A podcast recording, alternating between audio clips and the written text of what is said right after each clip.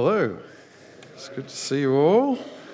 Uh, turn back to Genesis chapter 2. It's very easy to find. Uh, for the moment, we're on the same page as the same chapter number. That'll get out of sync soon. But for the moment, turn to page 2 of your Bibles. That's what we're looking at.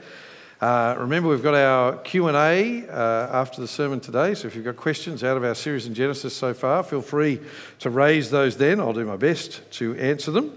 Uh, but now I'm going to pray before we look at God's Word.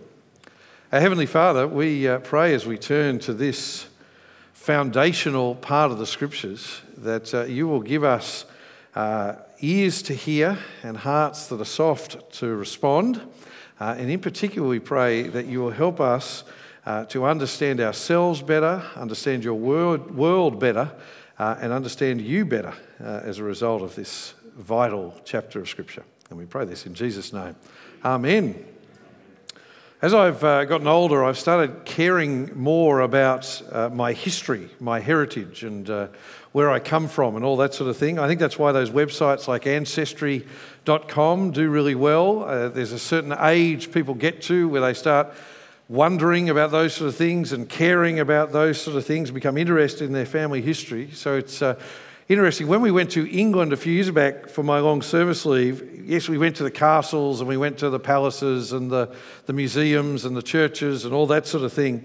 Uh, but I also arranged for us to go and stay in Bradford, which is a city in uh, northern England. Now, you have to understand this the Lonely Planet guidebook to England says, and this is a quote Bradford exists to make every other place you visit seem nicer. That's. Uh, it's uh, a lovely place. In 2021, it was voted the fourth worst place to live in England. So there you go. Uh, not many people, especially tourists, make a point of travelling to Bradford in the north of England. But I wanted to go there because it's where my mother came from. It's where she, when she was a young girl, came from Bradford out to Australia. It's where our family sort of comes from. And so I forced my family, including all three of the kids, to wander around the city of Bradford uh, and visit, you know, the church where my mum was baptised and the, the house where she was born and where their grandmother lived, uh, where my, grand, my grandmother, their great grandmother lived, uh, and that sort of thing. It was a funny point at one point where we drove into the part of town, the little place where my mother was born. And uh, as we got there and as we looked out, and I went to park the car and get out of the car, and Victoria said, We are not getting out of the car here. Just wind down the window, take a photo, you can tell your mum you've been there, and let's go. You know, it wasn't a salubrious part of town. But, um, but why did I want to do that? It's, it's because where we come from matters. You know, it, it shapes us in sort of intangible ways which is why Genesis 2 is so important for us to understand because this is where we all come from. Uh, this is the story of the beginning of humanity. So, if you want to understand who you are, if you want to understand what it is to be a human being, if you want to understand what it is to be a man and a woman, you have to understand Genesis 2. That is how important this is. Uh, so let's get into it. Uh, but before we begin, uh, and as we start, I just want to reiterate the point I made back a couple of weeks ago when we started in chapter 1. And just like with the seven days of Genesis 1, I'm not that interested in my sermon in, in getting into debates people have uh, about modern science and Genesis 2 in the same way I talked about with Genesis 1. So I would say go back and listen to my podcast on Genesis 1 uh, if you want to think more on, on that sort of thing. But I will make a couple of quick points. The first is this Jesus and the New Testament treat Adam and Eve as real, and that's good enough for me. Uh, that's my first point. Uh, in fact, there's actually a really, really helpful truth there. As a Christian, once you come to know that Jesus is the Son of God, and once you come to believe that He rose from the dead, then His word goes. So once, once you've come to believe Jesus is the Son of God who has risen from the dead, uh, that's the key question. Is Jesus who he says he is, and did he rise from the dead? Because if he is, and if he did, then that answers my other questions. See, when people come to me with questions about Old Testament history, I say, worry about that second, focus on Jesus, and decide did Jesus rise from the dead? Which is a question of history, of known history. That's the key thing, because if he did, then you take his word on the rest. And I think it's very clear that Jesus and the New Testament are adamant that Adam is a real person, that Adam and Eve are real people. Which leads to my other quick point, and that is this is history, but it is richly symbolic. I kept making the point that back in Genesis 1, this is not a science textbook. I think sadly, when people try to use it that way, it can sometimes force them to read Genesis 2 in a way that misses the wonderful theological points that's being made. So I want to say this is history, but it's written to make fundamental theological truths about humanity, about God, about the world, about sin, about grace, about everything else. That's why I call it history that is richly symbolic. Now, as I said on Genesis 1, if you want to talk more about that sort of thing, and some of you have taken me up on that, uh, get in touch. If you, I can give you books to read or we can have a conversation. But now, let's go and learn from the story of everyone's beginnings. And so I've called it the story of humanity. Uh, and it begins at chapter 2, verse 4. So look at chapter 2, verse 4. It says, These are the records of the heavens and the earth concerning their creation at the time that the Lord God made the earth and the heavens.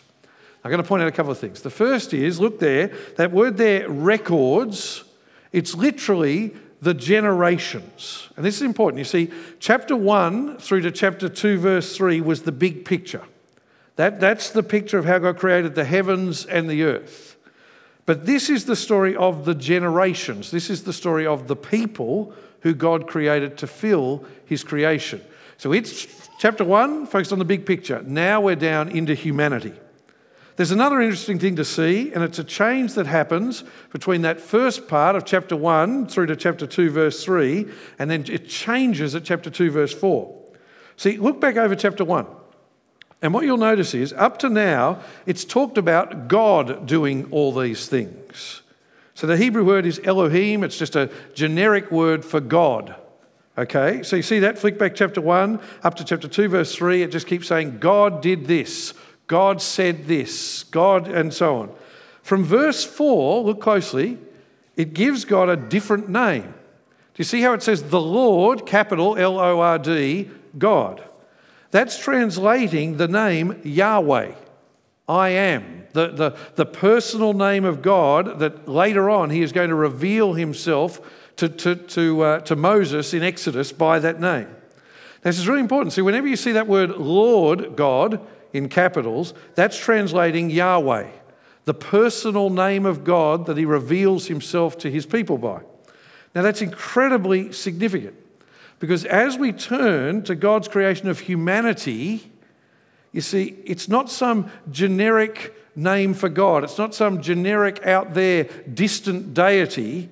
God is the personal God who loves and cares for and wants to relate to his people. Please don't miss the significance of that, of how wonderful that is. And so, what we have is the personal, loving God creating mankind. Look from verse 7. It says, Then the Lord God formed the man out of the dust from the ground and breathed the breath of life into his nostrils, and the man became a living being. I think that's one of the most wonderful verses in the Bible because it is saying you are not some random accident. We are not some random cosmic one in a billion accident. God formed us. Remember back in chapter 1, we are made in his image. God made humanity to be the pinnacle of his creation. But he formed us, if you look there, from the dust. We are not immortal like God, we are part of his creation. In fact, the name Adam is a play on the Hebrew word for dust. So if, you meet an Adam, call him Dusty. That's his, that's his actual name. But the point is, I think, this should teach us some humility. This should put us in our place. See, we remember this at funeral services. See, I, I have taken funeral services where there are hundreds and hundreds of people there, and I have taken funeral services where it's me. And at each of them, though, I say the same words from the Psalms I say, We are but dust. And because of our sin, our days are numbered. See, even the richest, most powerful, most loved person in the world comes from the dust and returns to the dust. John Calvin, the great reformer, he said this when he was commentating on, on Genesis chapter 2. He said, The body of Adam is formed of clay and destitute of sense, to the end that no one should exult beyond measure in his flesh. He must be excessively stupid who does not here learn humility. See, it, it makes us realize we we are creatures. So, in that sense, we're the same as the animals. We're, we're creatures formed by God, but there is one thing different. Go back to the verse again, verse 7, that wonderful part of the verse where it says, God breathed the breath of life into his nostrils. We're meant to feel the intimacy of that, that God imparted his breath, his spirit into Adam. God breathed life into Adam. I, have the image of the surf lifesaver on the beach, you know, doing CPR, except that's very violent and, and, and sort of urgent. This is an act of intimacy, an act of grace. God breathed his breath. breath. You see, it's a special act, and part of that special place God has given to humanity. We alone have the breath of God. We alone are made in the image of God. See, to understand ourselves as human beings, we have to grasp both sides of that coin. See, we are creatures formed from the dust, so be humble, know your place, but we are special, given life by God. We have to say this actually, in light of that, over and over again. This is why we value human life. You see, human life is not something that is ours to give or take. Uh, and it doesn't matter how unpopular it makes us as Christians, we stand against abortion. We stand against euthanasia. We stand against anything that says human beings have the right to decide the life of another person because we are humble but special. That is humanity. Let's move on. If you look at chapter 2, the overwhelming picture of Genesis 2 is of Adam living in paradise. The, the word Eden means delight, and, and the picture is Adam lacks nothing other than one thing we're going to come to later on. But what we have is Adam, made in the image of God, living in perfect harmony with God, totally blessed. But the other thing you see in the picture is that God had a job for Adam to do. He had a job for humanity to do, and I've called it Adam's basic responsibility. Look with me from verse 15 says, The Lord God took the man and placed him in the Garden of Eden to work it and watch over it. There's something really, really important to see there. Even in paradise, we are designed to work. See, paradise, we, we get this picture that paradise would have been floating around, doing nothing and just sort of swanning around and whatever. No, work comes before the fall. There is work in the Garden of Eden. It, it, it is not good for human beings to be idle. See, God made us to be productive, He wants us to work in His creation. Now, we live after the fall. That's Genesis 3. That's next week's passage when sin enters the equation. And because sin enters the equation, that means our work is often frustrating. Uh, and our work, it, sometimes it's hard to see how our work has any value. Uh, and we're right to remember that work shouldn't be the center of our life. And we're right to see that Christ is returning. And, and so, even as we work, we long even more to do what the New Testament calls the work of the Lord. But even so, our work is valuable. And working hard is one of the ways we glorify God. The New Testament makes that very clear. Work for the Lord. But here in the garden, what was the nature of Adam's responsibility? Do You see it there in verse 15? Look at verse 15. What are the two words there? Work it and watch over it. Troy alluded to this last week, but those two words actually give us the right view of how we relate to God's creation, how we relate to the world, how we relate to the environment. God wants us to work it, He wants us to shape it. God wants us to use trees to make wonderful pieces of furniture with. That is a good thing. That is obeying our creation mandate, as the theologians call it. God wants us to dig mines and discover minerals and use them for, for the good of humanity, for the good of other people. There is nothing wrong, I might offend some people here, but there is nothing wrong with killing a feral deer in the national park. It's ours to rule, and they're not meant to be there. They were designed for the northern hemisphere in God's world. You, you know, and in fact, see, that's actually part of our the other side of the coin watching over it. And that's the point. God also wants us to watch over His creation. We rule under God, taking responsibility for God's world. See, this is why I always say a Christian view on the environment a biblically informed Christian view, will probably not keep anyone in our modern world happy. It's a good place to be. If everyone doesn't like you, you're probably on the money on this one, sort of, sort of, sort of idea. That's how I live my life. No, no.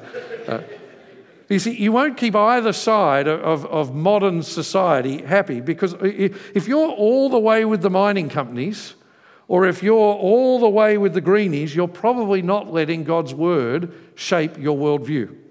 Because on the one hand, we, we as Christians would want to challenge the greed of, of, a, you know, of the big company that strips everything dry uh, uh, that to make more and more things that no one actually needs but just thinks they want. You know, we would challenge that. But then we'll say to the environment, environmentalist, hey, it's not always wrong to build that dam. Sometimes we need to irrigate the world, to grow crops, to feed people. And hey, people are more important than animals. Don't forget that. See, when we hold that tension, work the world but watch over it too, that's when we get it right. But Adam actually had a greater responsibility even than that, and it's in verse 16. It says, And the Lord God commanded the man, You are free to eat from any tree in the garden, but you must not eat from the tree of the knowledge of good and evil, for on the day you eat from it, you will certainly die. Now, we'll come more to the two trees next week in chapter 3. But do you see here how God gives Adam incredible freedom? And that's actually still true for us. Eat from any tree, God says. Enjoy my creation. I've made it for you to enjoy. God's creation is good, it's to be enjoyed with thanksgiving to God. That's still the case, but God put one limit on it. Now, what's the point of God saying, but don't eat of the tree of knowledge of good and evil? What's, what is the issue with the, the, the tree of the knowledge of good and evil? It's saying, don't seek wisdom without listening to God. See, at, its heart, the knowledge of good, it's not that God's against knowledge, God loves knowledge, but it's saying you don't get to decide right and wrong for yourself. In fact, that is the essence of human sin. The essence of human sin is saying, I'll decide right and wrong. God is saying, no, no, that is my business. My business is to tell you right and wrong. Your job is to listen to me. See, God gives us this wonderful creation to enjoy, but the one limit is God remains the king, not us. But we'll get to that next week when we deal with what happens when they do eat from that tree. But the point here is that our greatest responsibility is to listen to God. Our greatest responsibility is submit to God. It is His world and we rule it under Him. Which brings us to the last part of the passage, and I've called it Man and Woman, God's Perfect Complements, with an E, not an I, verses 18 to 25. Because at this point, Adam is still alone. And so God says, let's do something about that. Look from verse 18. Then the Lord God said, It is not good for the man to be alone. I will make a helper as his complement. Now, do some hard work here. Look at it. What, what strikes you in that verse? In the light of what we've read for the last two weeks and in your gospel teams in chapter 1 through to chapter 2, verse 3, look again at verse 18. What is the striking thing in verse 18? It is the first time God says that's not good. Remember how that's, we've had that refrain right through? God made it and it was good. God made it and it was good. This is the first time God has said something is not good. Up until now, all good. Now, something not good. Now, understand this because people get this wrong and they think this is some sort of funny love story. It is not that Adam was wandering around the garden forlorn and lonely like a, like a teenage boy who's had his heart broken. You, know, it's not like Adam is, is Romeo looking for his Juliet. This is not about how every man needs a good woman, okay? It's not Adam who has a problem. Adam's happy as anything. It's God who says it's not good. It's God who says something is missing because for humanity, to be able to do what God wants, not least fill the earth and subdue it, we need man and woman together. And so God forms animals and he brings them to Adam, to the man. It's important that Adam names them all because that's a way of saying we are over the creation. We're not equal with the animals. No, Adam names them. That's a way of expressing his rulership over them. We alone are in the image of God. But he gets to the end of them all at verse 20, and look what he says. He says, But for the man, no helper was found as his complement. See what's repeating those same words from verse 18? And so God takes a part of the man and he makes a woman. And she is that helper. She is that complement to the man. She is what is needed to make humanity complete. Humanity was incomplete if it was just a man. And so you have Adam's wonderful response in verse 23. Look there, which is the high point of the chapter. This one at last is bone of my bone and flesh of my flesh. This one will be called woman, for she was taken from man. Now, again, it's a play on words in the original language in the Hebrew, which, which, sort of carries into English the way man and woman are related words. The, the word for woman comes from the word for man. And it's like Adam is saying, at last, someone who is like me, but different to me. At last, someone who is like me, the same as me, but different to me. Now, picking up on that, I want to make a few points about men and women at this point. Do you see how those two words just get repeated again and again about Eve? Helper and complement. Do you see how they're just over and over again? Now, sometimes people see that word helper and they think it means subordinate or less equal in some way, which is really quite silly. In Exodus, Moses, God, is called Moses' helper. And no one thinks, oh, God's, submit, God's under Moses. He's, he's less equal than. No, no, God is above Moses. I am Avril or, or Troy's boss, but sometimes I help them do their ministry. It's not making a, a statement about equality. And in any event, we saw last week in chapter 1 men and women alike are made in the image of God, equally loved and valued by God. The key word is complement. Men and women are complements to each other. Our modern world hates this, but men and women are different. Your sex is not a social construct. Your sex is not because your, your mother dressed you in pink when you were six months old. It is a biologically grounded reality. It is a physical reality. Our world has gone insane on this issue. There, is no other word for it. Our world has gone literally insane on this issue, thinking that because a, a, person doesn't feel like a man or doesn't feel like a woman, they should undertake drastic physical changes to, to, to change themselves, thinking that somehow we can pick and choose whether we're a man or a woman or something else. Now, now how we approach talking to people about that has to be with grace and has to be with, with love because these are real people struggling with these issues, sadly, being led astray by our culture. If I can say this, year seven science and Genesis 2 are totally consistent. Male and female is how God created us, equal but different. Now, if you are concerned or, or confused by the modern transgender movement and uh, how to respond to it and all that, can I encourage you to get this book and read it? I read it a couple of weeks ago. It's called The Gender Revolution A Biblical, Biological, and Compassionate Response and it's by uh, Patricia Weerakoon, who is a uh, scientist here in Sydney who works in gender and sexuality issues, uh, as well as two Bible scholars as well. Uh, it's a really helpful book on the science and, and just sort of refuting the way our world has gone and the way our laws are going, but also how to respond to it in a godly way rather than just jumping up and down, uh, and how to respond to people in a godly way if they're struggling with it.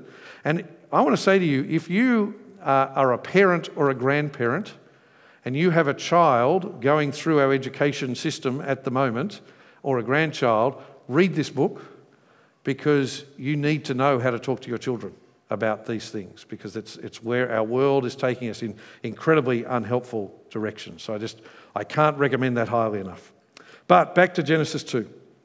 This reality that men and women are equal but different then flows through the rest of the Bible. You cannot understand the, the Bible's teaching on men and women without Genesis 2. It, it's the foundation of it.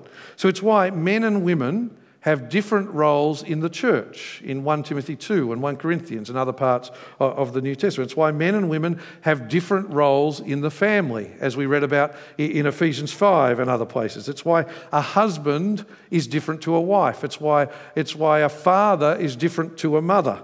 You see, sometimes people don't like what the Bible says about these things, and they say that's just cultural, you know, the, the times have changed. But no, the Bible says those differences are grounded in creation. They're actually just part of how God designed us. Men and women are equal but different. And that's why, in some settings, we have different roles and different responsibilities. We complement one another. Now, again, some people argue those differences are only after sin. You know, it's only after sin entered the world that there is a difference between men and women. No, it's here before sin in Genesis chapter 2, which is just a reminder that this is not a teaching. When the Bible teaches about men and women, it's not a, a teaching to accept reluctantly uh, or, or to resent. It's grounded in God's creation, which is very good. See, this is a beautiful teaching. It's part of what God says is wonderful. We miss out when we get this wrong. We miss out when we forget that men and women are equal on the one hand, or that men and women are different on the other hand. We are the ones who miss out when we mess that up. I said before, this is about much more than marriage. Uh, the point here is less that Adam needed a marriage partner and more that humanity needs male and female to be complete. I think sadly, in our modern world, we too often get told that marriage will complete us in some way. As if a person who is not married is, is, is not quite complete, or, or, or something like that. You know, the, that movie, Jerry Maguire, where he says, You complete me. You know, that's, that's the moment. Oh, look at that. He's found his soulmate. It, Jesus was not married, and he was the perfect human being. I think he was pretty complete. He didn't need to be married to be complete. Paul was not married and he seemed to lead a pretty productive life. You see, Paul even taught sometimes it is better for a Christian to remain single because a person can do more for Jesus that way. That's in 1 Corinthians 7. So, my point is Genesis 2 is about much more than marriage. It's actually about how we need men and women together to complement one another in our world, in our church. It, it, it covers every aspect of life. We need male and female to be completely human. But having said that, it does provide us with the Bible's foundation of marriage. And that's how the chapter ends at verse 24, my final point. Look there. It says, This is why a man leaves his father and mother and bonds with his wife, and they become one flesh. Both the man and his wife were naked, yet felt no shame. Now, sorry to embarrass anyone whose children are present here today, but where it says that the man and woman, remember, I've got to preach it to three children tonight. But anyway, where it says man and woman became one flesh, it is talking about sex. But it is talking about much more than that. It is talking about sex. God designed us male and female, and He designed our bodies to fit together. I'm sorry to be so graphic. Homosexual practice is not something God's word can ever countenance as a good thing. So it's not, not what your body's designed for. Because sex is to bond a man and a woman together for life. That's why it's reserved for marriage. When people have sex who are not bonded together by the commitment of marriage, it damages them and it actually damages our society. It damages our whole society, but that's for a whole other sermon for another day. The key picture here, though, of marriage is the words there, look at the verse again, is the words leave and bond. If you've got an older translation, it will be leave and cleave, uh, which I prefer just because of the rhyme. Uh, now, this is vital to understand marriage. When a couple get married, they leave their old family and cleave to this new person. See, the marriage relationship becomes their primary responsibility, it becomes their primary loyalty. And in fact, marriages can get into trouble when, when one of, the husband or wife, is still loyal to their parents over their spouse. See, that's why, as Christians, our first responsibility is no longer to our blood family, if you like, and our birth, it's to this person who we have made promises to, to love and to cherish, and those sort of things. And more than that, this marriage unit of the man and a woman is the basic unit of society. We need to protect it. We need to honour it. This is why, as Christians, we care about what the government does with marriage. Because marriage, the marriage unit is the fundamental building block that God has built societies upon. Now remember, this is all before sin entered the world. That's next week, chapter 3. Here we get to see what marriage was meant to be like in verse 25. Uh, we actually had this passage read at our wedding. uh, Genesis chapter 2. In fact, the two readings today were our two readings from our wedding. I didn't even think of that till just then. So there you go. Uh, but we had it read, but we made the mistake of uh, asking one of my friends to read Genesis chapter 2 rather than one of Victoria's friends to read Genesis chapter 2. And so he got right to the end, and as he read verse 25, he slowed right down and he said, Both the man and his wife were naked. and he gave a big wink like this to the congregation, and I went bright red. We really should have asked her friend to read it. But anyway, but I want to tell you, this is actually about more than physical nakedness. It's actually talking about an openness, it's talking about an honesty, it's talking about a trust where a couple can share everything and feel no shame. Uh, and yes, now there is the impact of sin, even in marriages. And sadly, not all marriages last. That, that is just a, a, reality. And not all marriages perfect. Well, in fact, no marriage perfectly reflects this, but marriages struggle to reflect this. But this is still what a healthy marriage should work towards honesty and transparency and love that feels no shame. But as important as our marriages are, there's a reason we had that New Testament reading from Ephesians 5 before. Uh, because all human marriages actually point forward to an even greater marriage. That's the point of Ephesians chapter 5. We, we, have it, we read it at weddings and so forth. We should read it every day. We should read it everywhere because it's actually saying when you look at marriage back in Genesis chapter 2, it's pointing you forward to an even more wonderful marriage the marriage of Christ and his church.